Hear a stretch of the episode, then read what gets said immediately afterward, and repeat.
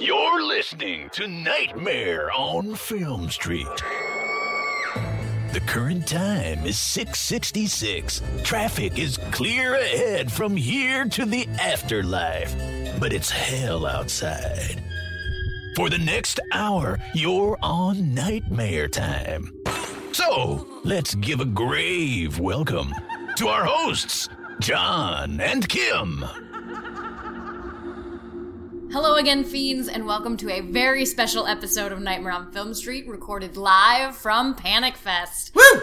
I'm Kim, I'm John. and this week we were joined by Mick Garris to celebrate the 30th anniversary of Sleepwalkers. That's right, we sat down with the horror master himself to talk about the making of one of the greatest cult classics of the 1990s. This movie played like fucking gangbusters at Panic Fest. It was a packed audience. I would say about maybe almost half of them watched it for the first time. It was so much fun. We're also recording this intro live at Panic Fest. There's some construction happening behind us. There's literally a cat in my lap right now. uh, if you hear any purring or or or saws going off, It's just happening. John. We have been watching a shit ton of amazing indie horror movies here at the festival. Uh, we were planning on talking about a few of them before we got started, but there we've actually had too many. Like we were going to do a whole episode on our favorites from the festival. But, you know, in the meantime, you can head over to nofspodcast.com to check out the reviews we've been posting. We've also been putting out a whole lot of photos on social media. We've been hanging out with Uncle Lloyd and Toxie. We've had Joe Bob and Darcy. And, of course, Mick fucking Garris. So, without further ado, here is our live interview with Mick Garris, recorded at Panic Fest. And uh, stick around because there's also a Q&A with some fans.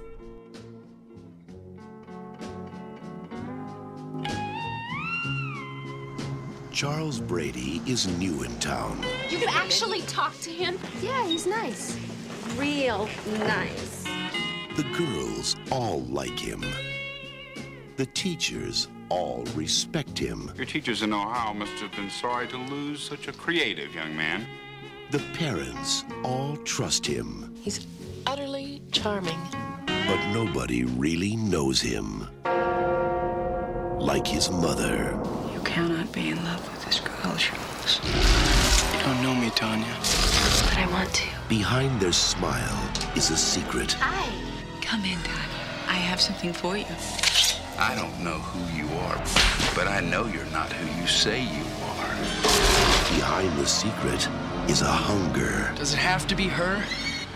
And behind it all is the imagination of Stephen King.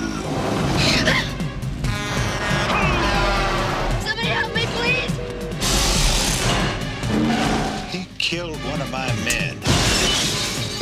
He was scared of a cat.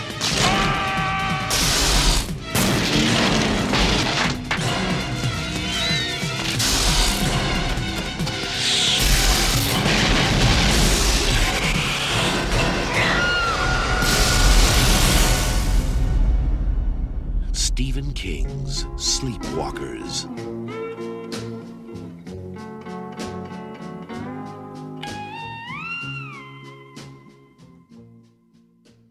On, let's give it up one more time for Sleepwalkers, right? Right. Some of the best audience reactions that I've heard in years. All right, so first timers, what did you think? Yeah, awesome. Mick Garris? Thank you. Really, uh, 30 years since this movie came out, and to see this full theater here, and that you stayed all the way through for the Q and A as well. That's thank you so much. What a what a great group of people, a great audience. First Stephen King property written directly for the screen, and your first collaboration with Stephen King of many. Uh, yes. Can you ta talk a little bit about how you got involved, how you got the script? Yeah, I had uh, made the timeless classic Critters 2, and uh, and Psycho 4, and a lot of things with numbers in the title. And uh, so, because of the themes of Psycho 4, I think, um, which had to do with mothers and sons, which was the first part of my motherfucker trilogy.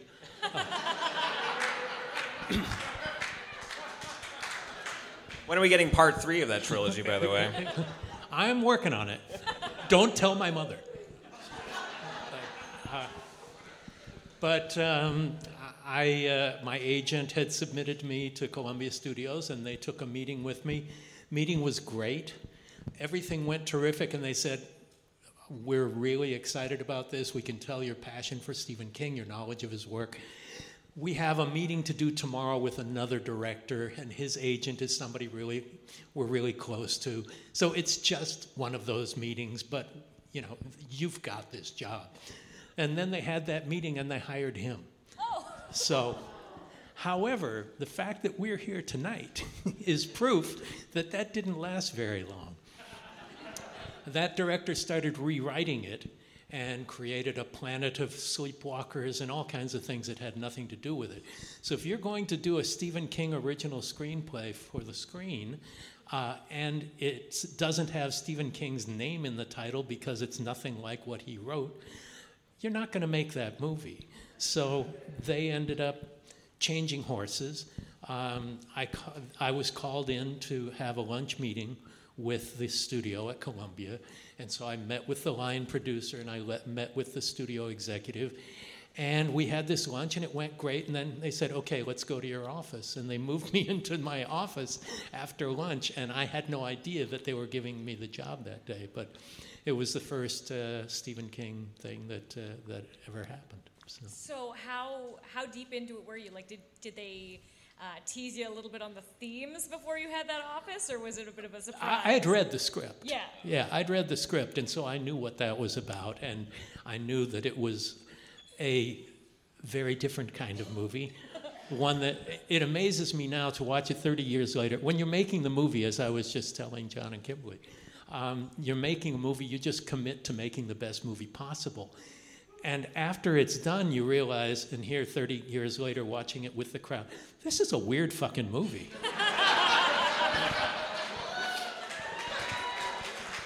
and I knew when I was reading it that it was an unusual film, but you know, it was the excitement of getting offered my first and ultimately my last studio movie as a director, um, and working with Stephen King, and so that was thrilling to me. Now. Um, so I committed to the best cast I could get, you know, getting Alice Krige and Mädchen Amick and Brian Krause and Ron Perlman and, you know, really amazing people. Treating it like a studio film, although the studio treated it like an independent movie. It was, for a studio film, it was very low budget. But, um, but we were committed, and the original studio head, Frank Price, said to us Columbia Pictures is never going to release a movie about a boy who has sex with his mother as long as I'm the head of the studio. Halfway through shooting, he was fired. I'll let you think about that. So there wasn't really there wasn't really any pushback. Uh, well, I mean, it, other than the head of the studio telling you it's not going to happen. But right. I got to imagine when you put Stephen King's name on something. That, yeah, uh, but they kind of ignore you because you're the gutter trash. You know, we were the gutter snipes making a horror movie. Ew. And uh, they were busy with, well, the three movies that were shooting on the lot at the time were Francis Coppola's Dracula, Steven Spielberg's Hook, and Stephen King's Sleepwalkers. So there's Francis, Stephen, and Mick. Doesn't quite ring right. But you know, those were the ones getting all the attention, the, the mainstream stuff. We were the little movie to make some money, and uh, so we were kind of under the radar, even though we were shooting on the lot and everything. Everybody kind of ignored us. I mean, it works out sometimes, I suppose. But uh, you know, like it's not uncommon to hear that movies go through rewrites.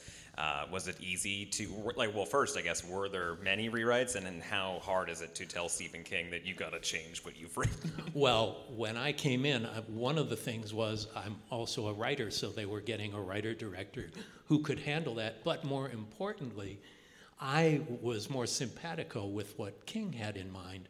So they didn't even send him the versions that this other director had done. They gave me the script and said, We want you to undo what this other filmmaker had done. And so I put it back very, very close to what King had done, very few changes. And then the studio said they would have studio notes that needed to be addressed. And I would say to Steve, Steve, I'd never even met him yet, only over the phone. Um, so I would say to him, Do you want me to handle it, Nitso? No, let me try it. Next morning, six pages would show up in this ancient device called a fax machine. and they'd be great. And it was really fun stuff. And he was so cooperative and such a team player. But we never even met until we were on the set of the cameo with him and Clive and Tobe. So uh, the rewriting, there wasn't a whole lot of it uh, other than rebuilding it in the first place. And then King, well, the one thing that I did, two things I did at the beginning in the titles, because nothing is explained. I created the Chillicothe Encyclopedia of Arcane Knowledge, which doesn't really exist. 1861 copyright. Um, people think it's a real thing, and I'm delighted by that um, because it's bullshit. Uh, and the scene with the sleepwalkers reflected in front of the mirror, where you see them as they are copulating, and you see the the real monstrous sleepwalkers in the mirror. I added that as a device to how and why the sucking of the source of the virginal young woman was necessary for them to continue their livelihoods. They're such an interesting uh, creature because they they kind of lend to like a vampire mythos, but they're wholly original.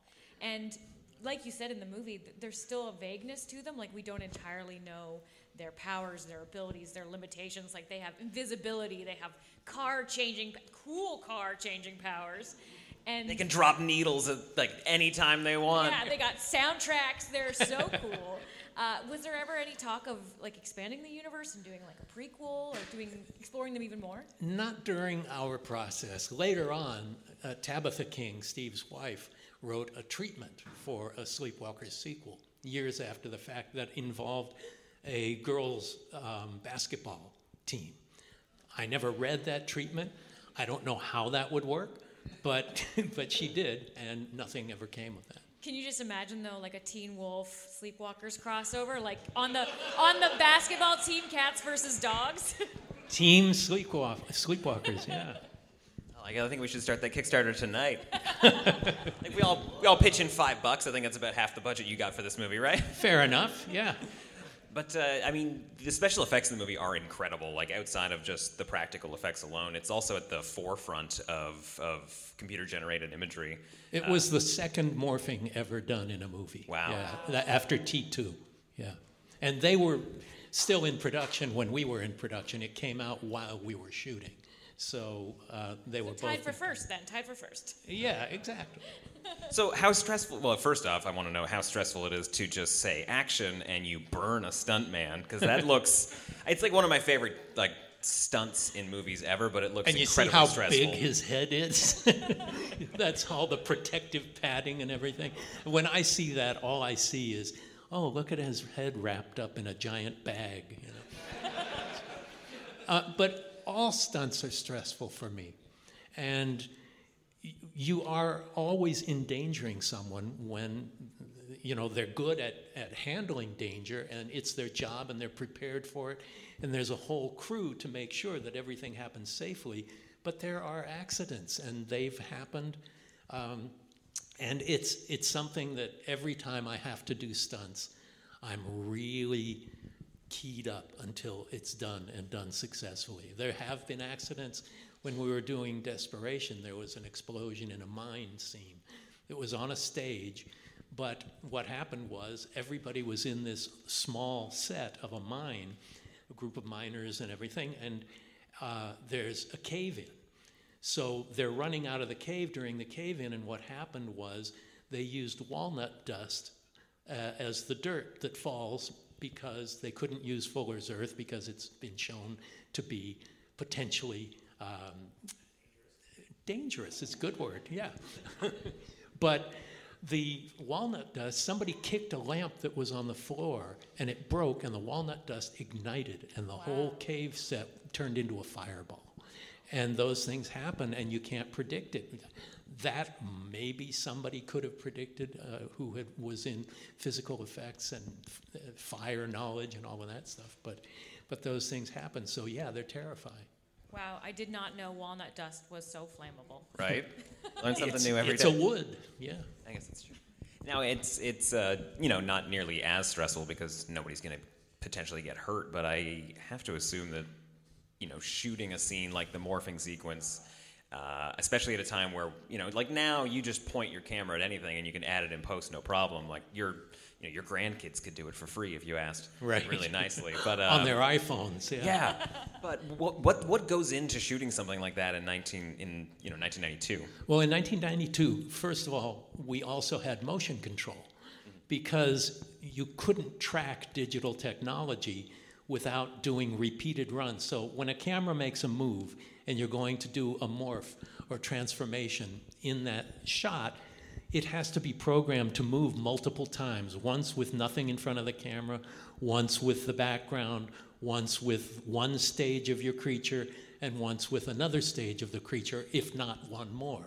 So when they tell you it's going to take four hours to set that up, multiply that by two, and then another four times, and maybe you'll be close to that. It's a very cumbersome, really difficult process. And combining that with a technology that had not been done before, um, it was very, very complicated. And we were on a very low budget for a studio movie. It was $15 million as opposed to Dracula being $60 million. So, uh, although Dracula looks like $60 million. um, so, yeah, you're, you're constantly dealing in genre films with effects and stunts, and in this case, animals. Uh, everything that's difficult about making a movie was in this movie, except there were no kids in the movie. So uh, that I've had to deal with that on others, where there's effects and kids and animals and stunts and uh, and the the car chase sequence was one of those where our our um, second unit director who was going to handle that chase scene was Mickey Moore, who was one of the greatest of all. He did all the Indiana Jones movie for Steven Spielberg, and so he signed on, was going to do that car chase and everything, and he had a heart attack. So we had to work with his his um, cameraman doing all of that, and most of what he shot didn't really move, and that scene needed to be really propulsive. So I'm not an action director, but I had to put that hat on, and I reshot most of that first unit because it just needed to be a screaming scene and, and really move like that. So you just have to roll with the punches as they're presented to you. And that's the job of a director is to have an answer for the 200 questions that come at you every single day, as Lloyd Kaufman can attest to.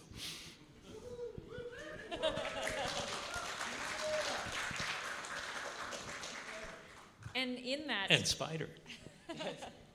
and in that car sequence, like you said, with the morph, there are so many different iterations of the sleepwalker creature. You have kind of a more subtle one that's giving you like um, the cowardly lion, the Wizard of Oz, and a baby. that baby was the special effects supervisor, uh, his his son, his Aw. two-year-old son. So I, I hope he's watching it now at like 32. Right? Immortalized forever in the me. incest movie. that's right. Yeah, there you go. He must be very proud. So what's it what's it like to direct cats? Uh, it was like herding cats. yeah. Um, fortunately, a lot of that, well, there were 126 cats in the movie. And a lot of the gang cats were shot second unit, like when they're running through the town in the back lot of Warner Brothers. Um, there was second unit. But Sparks the cat, there were, n- there were nine. Right? There were nine cats cast to play Clovis. Each of them was with a specialty. One would be to be cute and cuddly and sweet. Another one would be to be dynamic and climb into the house. And uh, another one to be mean and hiss and all that. Sparks did every shot except for two shots. So There was one hissing cat, the mean cat. Stop looking at me, you fucking cat. Uh, so, uh, but all the others were Sparks, and, and so there were seven who were just in their trailer with the Teamsters kicking back. Yeah. Because Sparks was a star. Sparks, may he rest in peace, was, well, it's 30 years later. you didn't go to his funeral, did you? So shut the fuck up.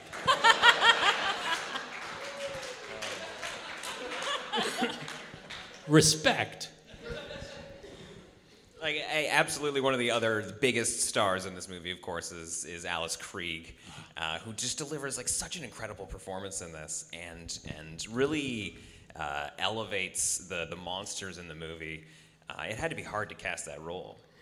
It was and it wasn't because I had seen Ghost Story, and Alice Krige in Ghost Story is magnificent. I mean, she's there's this intellect about her, and she's South African and British, having lived in both countries. And there's a level of sophistication to her, and yet there's this raw eros about her as well, and her comfort with the sexuality that she played in Ghost Story that played such an important part in this. And she's a Shakespearean actress, has done lots of Shakespeare, and here she is playing Mary Brady and giving it her all and playing it straight. I think that's the strength of a movie, even that has a sense of humor.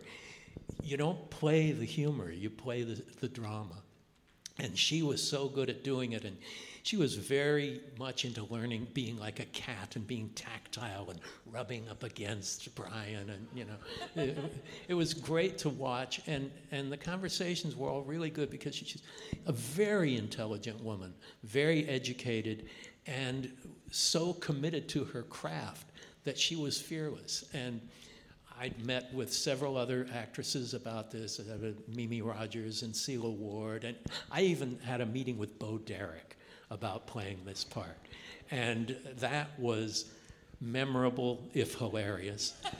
uh, but once I thought of Alice Krige, that's the one who I thought could and should do it. And the fact that we did get her for this was uh, like a birthday party. That's so awesome. And while we're talking about the cast, we have to call out some of the cameos. Was that just serendipitous, or like how did that all happen? The cameos? Yeah. They're friends of mine. so, uh, Stephen King, I invited him to play that part, and and Clive Barker and Tobe Hooper had both had paths cross with Stephen King. Clive Barker's first books of blood that came out in the US, his first published books in the US, Stephen King gave him a quote saying, I've seen the future of horror, and his name is Clive Barker. So they had never met until that day. And Tobe Hooper had done The Mangler, and they hadn't met until that day. And then, well, and of course, he did Salem's Lot for television. So the idea of bringing them together in one scene was something that, that I just thought was magical. And King was only there for two days that day. And that morning, while eating my morning granola before we started shooting, I broke a tooth and had to go down to emergency dentistry and said, You gotta finish quick because Stephen King is gonna be. And so we had two hours to shoot that scene, and that one shot, starting with Steve and Tobe and going through Clive and taking Steve up to the sheriff. And then the sheriff says, Not now, and pushes him away. You could lose that whole shot and not affect the story at all. But I wouldn't have heard you guys going, Hey, Clive Barker? Tobe Hooper? Is that Stephen King? Is it? So and the pleasure of opening night on uh, at the how uh, at the um, Chinese Theater on Hollywood Boulevard was listening to those people who had no idea what was coming. Most of you knew what was coming, but to hear people going. First of all, most of them knew Stephen King because he's six foot five and doesn't look like anybody else. but Tobe Hooper, you'd hear the real ultra fans going instead of just the Friday night horror movie date night thing. The real fans, the gooble gobble ones of us, were going, not just, that's Stephen King, but they were, hey, Tobe Hooper, that's Tobe Hooper, that's Clive Barker. And that's a great feeling, you know? It feels inclusive because genre fans want to be a part of the genre, not just to, to passively watch the movies and then move on, but they want to own the movies, they want to embrace the movies, they want the VHS, the Blu-ray, the 4K, you know, every new edition with all the all the bells and whistles, and it's because it feels personal, you know, and and I'm one of us, you know, I have been all my life. That's so special too. Like there's a little moment in that film that's just for us. Yeah, completely. Yeah. Enjoy all your favorite sports like never before at BetMGM. Sign up using code CHAMPION and receive up to $1,500 back in bonus bets if you don't win your first bet. When you register with BetMGM, you'll get instant access to a variety of parlay selection features, live betting options, and the best daily promotions in the business. And with BetMGM at your fingertips, every play and every game matters more than ever. Remember to use code CHAMPION and receive up to $1,500 back in bonus bets if you don't win your first bet. Place your money line, prop, or parlay bets with the king of sportsbooks today. BetMGM and GameSense remind you to play responsibly. See BetMGM.com for terms. 21 plus only. Virginia only. New customer offer. Subject to eligibility requirements. Rewards are non withdrawable bonus bets that expire in seven days. Gambling problem? Call 1 800 Gambler. Promotion. Promotional offer not available in Washington, D.C. You know, speaking of embracing, um, you know, usually I don't know usually where you- this is going. Usually, when you make a movie about taboos, 30 years later, they're not really taboos anymore. So, hats off to you guys for making something that stood the test of time. I think we what we made it like uh, 45 seconds in this movie before the uncomfortable laughter started. Well, What, I'll uh, tell you, that opening night, That's exactly what I want to hear about. opening night, 1,200 people in this theater. It's all teenagers and 20 somethings. And it's date night, 1,200 people packed into the Chinese theater. And it's getting closer and closer, and there's uncomf- uncomfortable laughter, like you said. There's discomfort. Wait, it- it- that's his mother, right? and and then when he finally it comes to its head, dare I say, um, and he says, "Oh, mother," and then they kiss. Twelve hundred people at once going. was the greatest feeling ever. I mean, you, you had to know you were, you'd made something special back then, though. And uh, eh, I'm sure, you know, not that you were really looking, you know, that far ahead, but you had to know that 30 years later, you know, you're selling out screens at, uh, at you know, the premiere and you're jam packing an audience 30 years later in Kansas. Well, I did not know. Nobody knew because movies are made for the moment, they're not made for the future. And the fact that there are movies that do have a life beyond the immediacy is pretty special. And, you know, I've been lucky enough to have that with this and with Hocus Pocus and some other things that I've done that, that have had a life and in a lot of ways are more popular now. Than, I mean, Critters 2 was a total flop. But every Easter it plays at festivals, it plays in theaters, it plays on TV. I just spent my Easter Saturday two weeks ago in Portland where they had a theater this size, full house with Critters 2, and it played like this played. And it's uh, an amazing time, 34 years after the fact on that. So th- the fact that any work of art, we can call this art between us, right? that can but that can stick around and still entertain an audience at a level that it did when it was brand new is something to embrace and appreciate and you know be grateful for uh, every day And uh, so we're going to open it up to questions from you guys as well. Um, but, and we, Actually, there's a microphone over here on the side if you guys want to line up and you can ask your questions. This always takes a while Yeah, and, and while we're waiting, uh, I gotta, I have to assume that trying to get this rated to an R was a bit of a chore, right? well it went back to the mpaa five times before it got its Whoa. r rating the first time that scene in front of the mirror was originally intended to be one shot starting up on the dresser, going down to see the discarded clothes on the floor, then up to see the feet, and pan up the length of the bodies to see two naked bodies procreating in front of the mirror, and then reveal all in one uncut shot. Well, when you have a young man and his bare buttocks moving up and down in a horror movie, that's an NC 17. You can do that in a mainstream movie, but not in a Stephen King horror movie. So that was something that had to be cut, and thank goodness I had shot coverage the overhead shot looking down on Alice and a tighter side two shot going in that made it not sting quite as much, but I, we couldn't have come out as an R rating uh, by keeping that scene in. But stupid stuff like when uh, Dan Martin's character gets gut shot after he's had the pencil in his ear. Um, Not the pencil, though. The not the pencil. The pencil made it, but something you've seen in every action movie ever made, seeing the, the squib hits in his stomach, they made us cut that. And so they went back five times, and the studio was afraid that I wouldn't be able to keep my cool. So they wouldn't let me go to the MPAA. The studio sent a representative, and they gave up too easy, you know. And clearly they didn't know you at all. Yeah, Clear. you're like the, the chillest person that I've ever met in my entire life. They well, should that's have saying sent you. something. So- Speaking of that uh, that scene, the the copulation scene. Yes. Am I correct in remembering that that mirror in the room isn't actually a mirror? It's not a mirror. What was happening was we built a reverse room on the other side of the wall, and it was an opening. There may have been glass there, I don't remember, just so there'd be a kick of light reflection or something. But the two people in the costumes had a tiny TV monitor they were looking at to replicate the motion.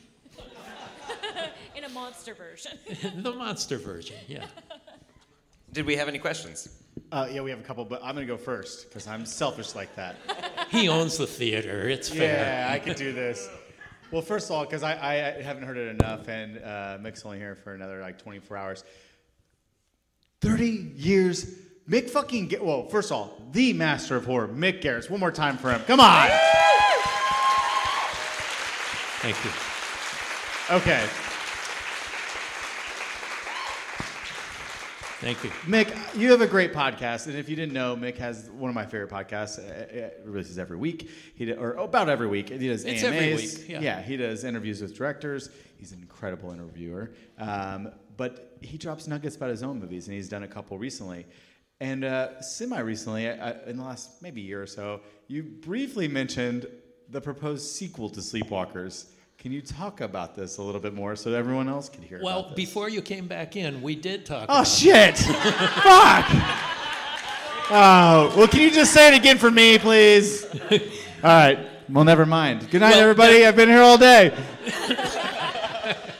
Thanks, John. Did you ask this question? Oh, he took that one himself. Okay. All right. I Never took mind. it on. Yeah. We, we got. What about the uh, prequel? About uh, the prequel? It- w- that- there could be a good prequel for this. It's in your hands. No, thank you. I, I'm doing the Been remake there, of Surf done that. too. Uh, all right. First question. Surf 3, maybe. The beginning of the trilogy. There we go. The prequel to uh, Sleepwalkers next year at Panic Fest, baby. Come on, let's go. um, you guys already kind of touched base on this a little bit earlier. First of all, thank you for coming out and celebrating 10 years of Panic Fest right here. Oh, a total pleasure. Yeah, Thank, you no, for it's having awesome me. having you.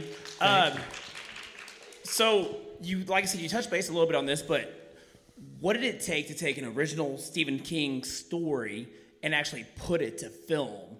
And what's it like being a cat herder now? I mean, geez. Well, I was allergic to cats before this started, and Mädchen Amick was allergic to cats, but never told me, despite having to hug Clovis and do all of that. Um, but to be able to work with something that was written by Stephen King was, first of all, the biggest privilege I feel a filmmaker can have. You know, I'd worked with Steven Spielberg on Amazing Stories, that was my beginning.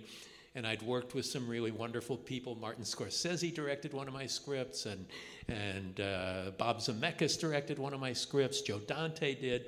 So that was amazing. But Stephen King is the man behind the curtain. And to be able to do something original where there were no expectations helped a lot. You know, doing the Shining miniseries um, in the wake of there having been a Stanley Kubrick, Jack Nicholson Shining was something different because even though I didn't feel it at the time, there was there were people making it a competition. So there were expectations, first of all, because there was a book. Secondly, there'd been a, a, a, movie before. Same with The Stand, same with Desperation, same with all the other Stephen King projects I've, I've done. This was the only one that had no precedent, no literary precedent. So those responsibilities fell really hard on me because I knew no one who wasn't really a fan of the genre would give it the love and attention that I felt it deserved, the respect that I felt it deserved. And I really wanted to do this out of respect and love for his work. And then during the course of this, we started a friendship that really bloomed when we did the stand afterwards. And it's why he offered me the stand because of being so happy with how Sleepwalkers was done. And you know, so much of it was in the script, but uh, he gave me my head to just flourish, let it flourish and grow and bloom in a way that felt personal to me too. And you did a damn good job putting it in film too. oh, thank you, thank you, thanks for buying a ticket.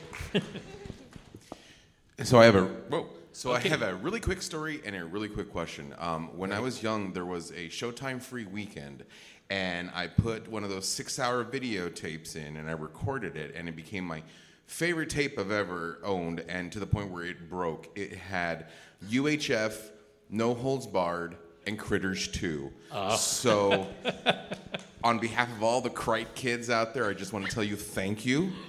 You're welcome.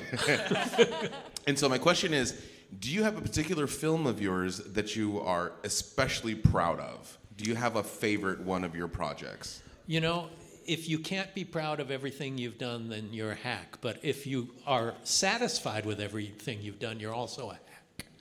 Um, but, you know, for a long time, I thought The Shining was, it certainly had the best budget and the most, uh, it, the easiest production and allowed me to do as much cinematic work as I could as a filmmaker. Um, but it dated a little bit. You know, I just watched it last week for the first time in 10 or 15 years. My wife wanted to take a look at it again, and we did, and it was like, wow, I can feel the date on this. Whereas The Stand reached everybody. It's the, the, the most successful miniseries in history. Um, the, see, the script was amazing, the book was amazing, and CBS Paramount just did a, a Blu-ray last year that they went back to the negative, and it looks and sounds better than it ever has. But the most personal thing I've ever done is a film that probably most of you haven't seen called Riding the Bullet. It's based on a Stephen King story. Um, it was very inexpensive, but it was his story was 30 pages long, and I set it in 1969 and made it something really personal um, in a lot of ways. I had lost my brother and my father and my mother shortly before making it. And it's all about loss, and it's all about personal loss. And it happens to someone, uh, the character I turned into an art student who specializes in grotesque horror art and calls himself the Prince of Darkness. And the glamour of death is not so strong when it happens to you. When, when death and pain and loss are personal, it becomes a deeper subject than just something superficial, as so many horror movies are. And so it was not the most commercial film. It only came out in three cities, and you know it did not perform at the box office at all. But it's something I'm really proud of having done on a very tight budget. Side note, I think John, isn't that one of your absolute favorite Stephen King adaptations? Oh hell yeah! And it's oh, readily shucks. available streaming, so you should all check it out when you have some free time. Thank you. Hello, Mick. Hello. So, I was I had heard of Sleepwalkers, but I had not really seen it all the way through. Like it's on TV all the time, and you see it here and there, and it's like, what am I watching? Whenever, especially come to like one of the incest scenes. For whatever reason, this has like a thirty percent on Rotten Tomatoes, and I want to know why is that Boo. bullshit to you? You know, Rotten Tomatoes is not how I judge my v- movie viewing. Um, and it's fair enough. You know, y- you can't, you can't tell who's going to like what or why. Um, and you can't take it personally either. You just have to make the best work that you can make, and then it's up to the audience. So, this is a movie that was successful theatrically, um, and the reviews at that time were terrible. But mainstream critics, there's nothing for them here. Uh, they, they don't understand the genre, and that's fine with me. It wasn't made for them, it was made for us, you know? I find uh, a lot of times as a horror fan, when you see that little splattered tomato, it's a sell. Yeah, yeah. Sometimes they're right, though. They're shitty horror movies, too. but whether I've made them is up to you, not to me. So you mentioned earlier that you were, when you started the movie, you were allergic to cats. Was there any other cat-related accidents or something that happened during the production that wasn't planned, or was just like, oh well, now this is happening because of cats? You know, it was amazing. Those cats were so well trained, and partially because when you see 126 cats in front of the house, they're all wearing, they were trained to wear little harnesses that were nailed into the lawn. So they loved it, they got treats and everything, but they were very well behaved for a reason. It's method acting for cats. But the fact is, when they were acting singly or en masse, they were terrific. They're running through the town. There are still their progeny around the uh, uh, Warner Brothers studios where we shot there. There, there are feral sleepwalkers progeny everywhere on that lot to this day. So do a Warner Brothers tour next time you're in LA, and you can see the sleepwalker grandchildren. Yeah, not Clovis. Oh, Clovis went out a bachelor? 30 fucking years. Get over it. I mean, like I will say, I'm so, we're gonna get to your question in just a second. Like, uh, you know, you're really lucky this isn't a movie about dogs because you know you can do whatever you you know you can't kill a dog on screen, but you know in Sleepwalkers we're stringing up cats, we're gutting them, they're hanging out in the front But the lawn. cat is the hero. Clovis the attack cat, for God's sake. Come on. Best police officer all round. Yes. And, and I must say that I have a real problem with movies. These days, every horror movie introduces an animal that you want to love that they kill. And I'm, I'm not on board that train. So I may have had shredded cats at the opening of my movie and snapped their backs and all of that, but I'm a changed man. So you've mentioned budget a couple times. Is there anything specific you might have done differently if they gave you like Francis Ford Coppola's budget for Dracula for Sleepwalkers here? I don't think this movie should have had that kind of budget. um, seriously, because then there would be all these expectations and compromises that come with that, unless you're Francis Ford Coppola or Steven Spielberg in 1992. Um, yeah, it would have been nice to have more time. I had a line producer who was a real whip cracker, who was constantly, he was very kind of old, real rough old New York kind of taskmaster going, hey, you go over, we're going to pull the plug at 2 p.m., you know. and he threatened that all the time. And then when I finished, he told me I was $300,000 under budget. well, fuck you. That was at least, that was a week's worth of shooting I could have had. And when you start every day walking and you end every day sprinting, and just because the day is only so long and a day is 12 hours plus, and if you had another week, there would have been so much more finesse put into so many things, wouldn't have been rushed. But I can't gripe about what could have been.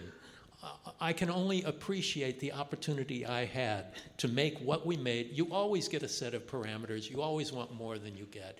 But there's a set of parameters, and that's the job, is to do it well and make it as, as best you can.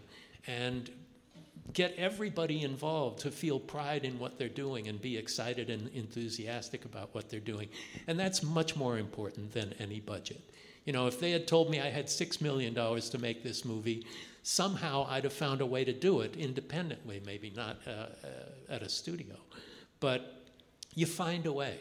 This cost 15, so, you know, for a studio movie at that time in particular, that, that that's pretty low. I don't really have a question, Mick, but I want to say something in front of everybody here. I want to say thank you Ah. because of all the inspiration you've given so many people like myself.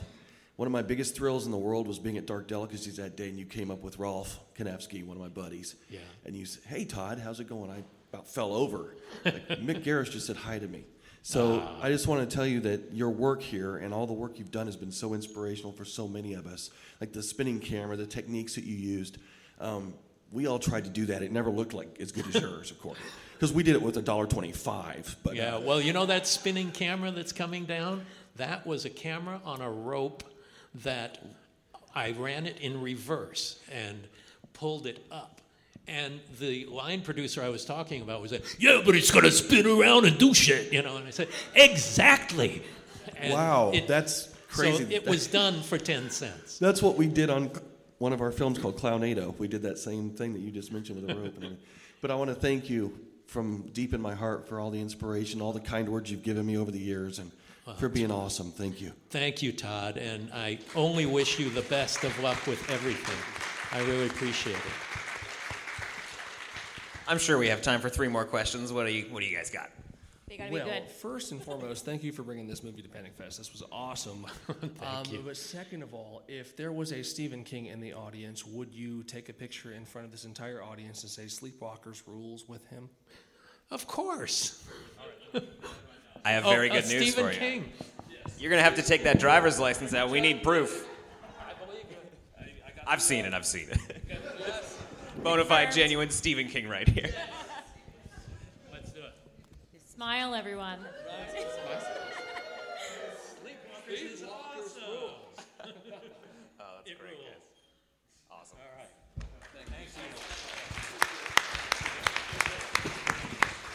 Stephen, give it up for Stephen King, everybody. Yeah. And where's Clive Barker? Yeah. Tobe Hooper? John Landis. Hi. Hi, Meg. Hi. First of all, this is awesome. I've never been to the Panic Fest, so this is the first time I've ever come. So this was the most amazing thing that I have Ah. been to all year. Yes. I just want to put that out there. Thank you. It's my first time too. So and we're you- both busting that Panic right? Fest cherry. Yeah. So all these movies that you have had your hand in producing have shaped my childhood. So uh-huh. being in a room with seven siblings and having nothing but like Stephen King movies to watch has been my life as a child. Awesome. My favorite movie was Cat's Eye. Has anybody seen Cat's Oh, Eye? yeah. Cat's Eye was my favorite movie. So watching this one, Sleepwalkers, with having the cat in it, was was Cat's Eye an inspiration to making Sleepwalkers? Because No, this before was self contained. This was just an idea that King had come up with. You know, Cat's Eye. What year was Cat's Eye? 85. 85. okay, thank you. I just cat eye Thank expert. So, yeah, that's seven years earlier. So, um, Steve has often written about cats, usually not in a positive light. He's more of a dog guy. Um, he has a dog. He doesn't, he, so long as I've known him, he's never owned a cat.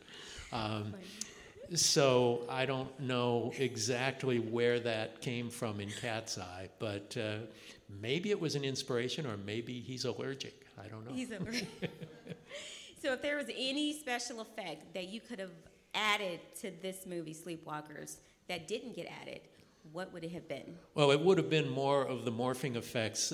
We had a very limited number that we could do. At that time, they were hugely expensive.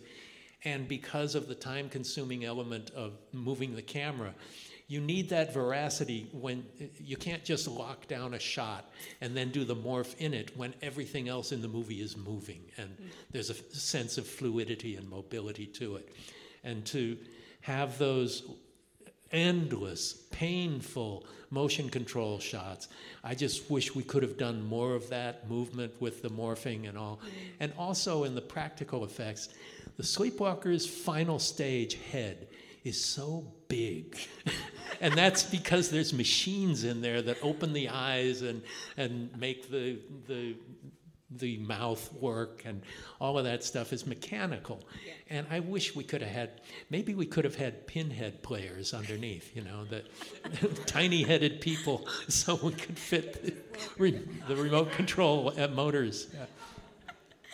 That is awesome. Thank you. It's a pleasure meeting you. Thank you for this and everything. Thank you. Great to meet you. Thanks.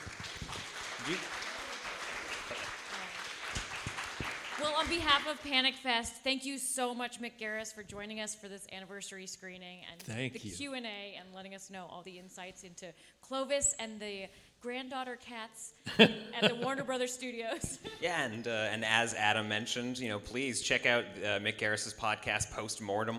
Uh, he is, yeah, right. I'm sure you're already subscribed. but We've had over a hundred guests so far. Every other week we have an interview with a guest, and the alternating weeks we do uh, AMA, which is Ask Mick Anything, where we answer questions from the audience. So, but we've had Stephen King, we've had Guillermo del Toro, we've had Clive Barker, we've had so many people on, over hundred interviews, and uh, we're still doing new ones. We're in our sixth season now, so all of them are available. Um, so thank you. And the two most recent episodes are Sleepwalkers related. So if you need more Sleepwalkers, that's where to That's head. right. The current episode, uh, Mädchen Amick and Brian Krause and I talk about the 30th anniversary of the show. and not nearly as cool, we're Nightmare on Film Street. We're also a podcast. Nightmare on Film Street. In the house. Well, come on, everybody, give it up one more time for Mick Garris and Thanks, everyone. Sleepwalkers. We're gonna, we'd, we'd like to take a photo with you all before everybody leaves. If you could all hang around for just a quick second. All right, everybody, on the count of three, let's say meow. One, two, three, meow. Thank you all so much. Thanks, Mick Garris. Thanks, Nightmare on Film Street. Thank you all for coming and celebrating this terrific film.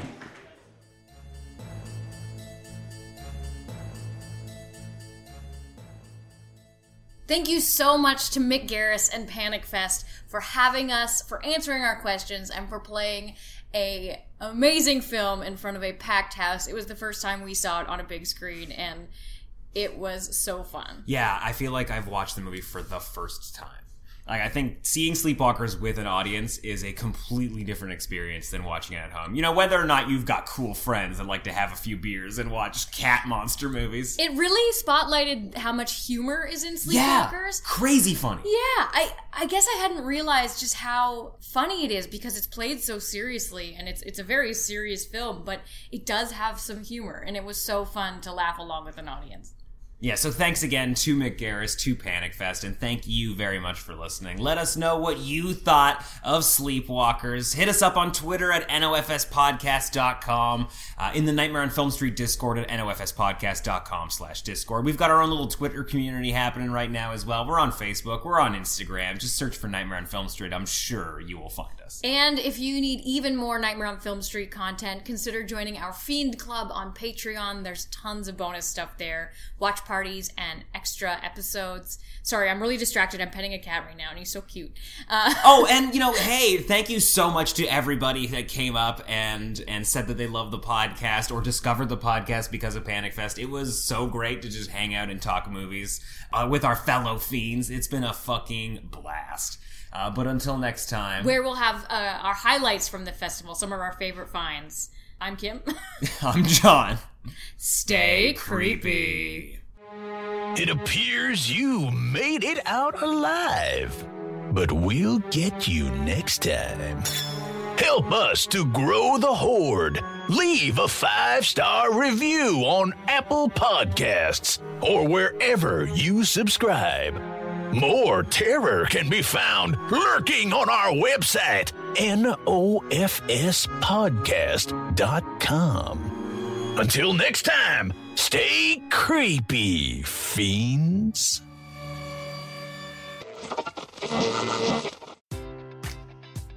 Enjoy all your favorite sports like never before at BetMGM. Sign up using code CHAMPION and receive up to $1,500 back in bonus bets if you don't win your first bet. When you register with BetMGM, you'll get instant access to a variety of parlay selection features, live betting options, and the best daily promotions in the business. And with BetMGM at your fingertips, every play and every game matters more than ever. Remember to use code CHAMPION and receive up to $1,500 back in bonus bets if you don't win your first bet. Place your money line, prop, or parlay bets with the king of sportsbooks today. BetMGM and GameSense remind you to play responsibly. See BetMGM.com for terms. 21 plus only. Virginia only. New customer offer. Subject to eligibility requirements. Rewards are non withdrawable bonus bets that expire in seven days. Gambling problem? Call 1 800 Gambler. Promotion, promotional offer not available in Washington, D.C.